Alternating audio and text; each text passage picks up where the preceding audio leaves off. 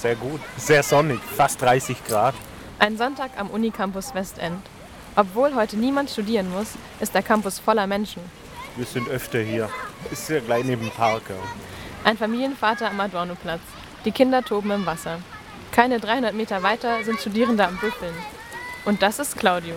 Äh, Ich bin der Claudius, ich arbeite in der BIP, also im ROW und ähm, das mache ich ja sonntags. Sonntag ist bei uns mit der meistbesuchte Tag. Ähm, ziemlich viel Erstsemester mit Eltern oder Großeltern, ziemlich viel Besucher. Ist eigentlich relativ voll. Claudius arbeitet gerne sonntags, denn an solchen Tagen hat er sonst nichts vor. Doch die Medaille hat auch eine Kehrseite. Ähm, Nachteile, man kriegt hier wenig zu essen, Rewe hat zu und der Campus ist relativ teuer. Aber zum Glück gibt es ja noch das Hoplo.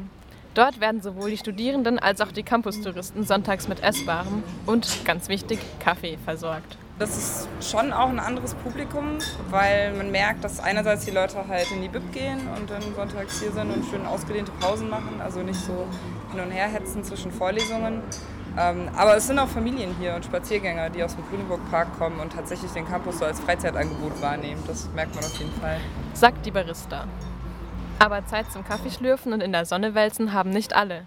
Manch einer muss auf das Wochenende zurückgreifen, um verlorene Zeit wieder aufzuholen. Ich muss meine Ar äh, Masterarbeit fertig machen Okay. und habe nur drei Monate Zeit jetzt und habe kaum was geschafft.